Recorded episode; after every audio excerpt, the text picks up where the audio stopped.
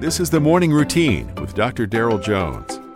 Morning Routine is a daily devotional podcast for those who are raising, educating, and growing the next generation.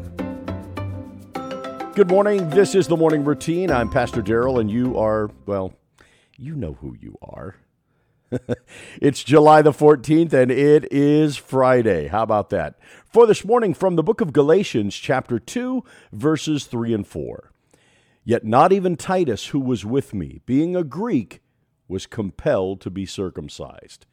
And this occurred because of false brethren secretly brought in, who came in by stealth to spy out our liberty, which we have in Christ Jesus, that they might bring us into bondage. In Galatians chapter 1, Paul establishes that his apostleship and the gospel he preached came from God. He demonstrates that both were validated by the leaders of the church in Jerusalem. To emphasize his words, he's taken Titus with him as a kind of experiment. You see, Titus was a Greek and therefore a Gentile. It seems that a burden was put on Paul to circumcise Titus, but this had not been a requirement of the church in Jerusalem. In this, Paul had a practical case to support his preaching that someone can be recognized as a believer without burdening him by attempting to keep the law. The need to defend the gospel arose because of false teachers who'd crept in.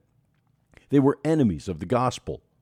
Paul saw it as a freedom versus bondage issue. It's impossible to connect law with the gospel without losing the freedom that's in Jesus Christ.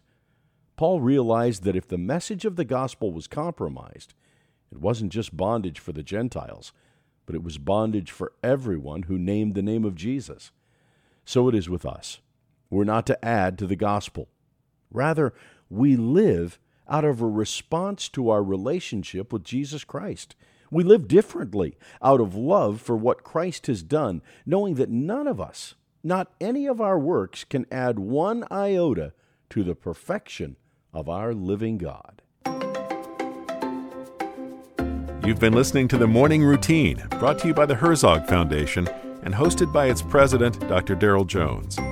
For more information, please visit herzogfoundation.com. To receive the morning routine as a daily email, sign up at morningroutinepodcast.com. See you in the morning.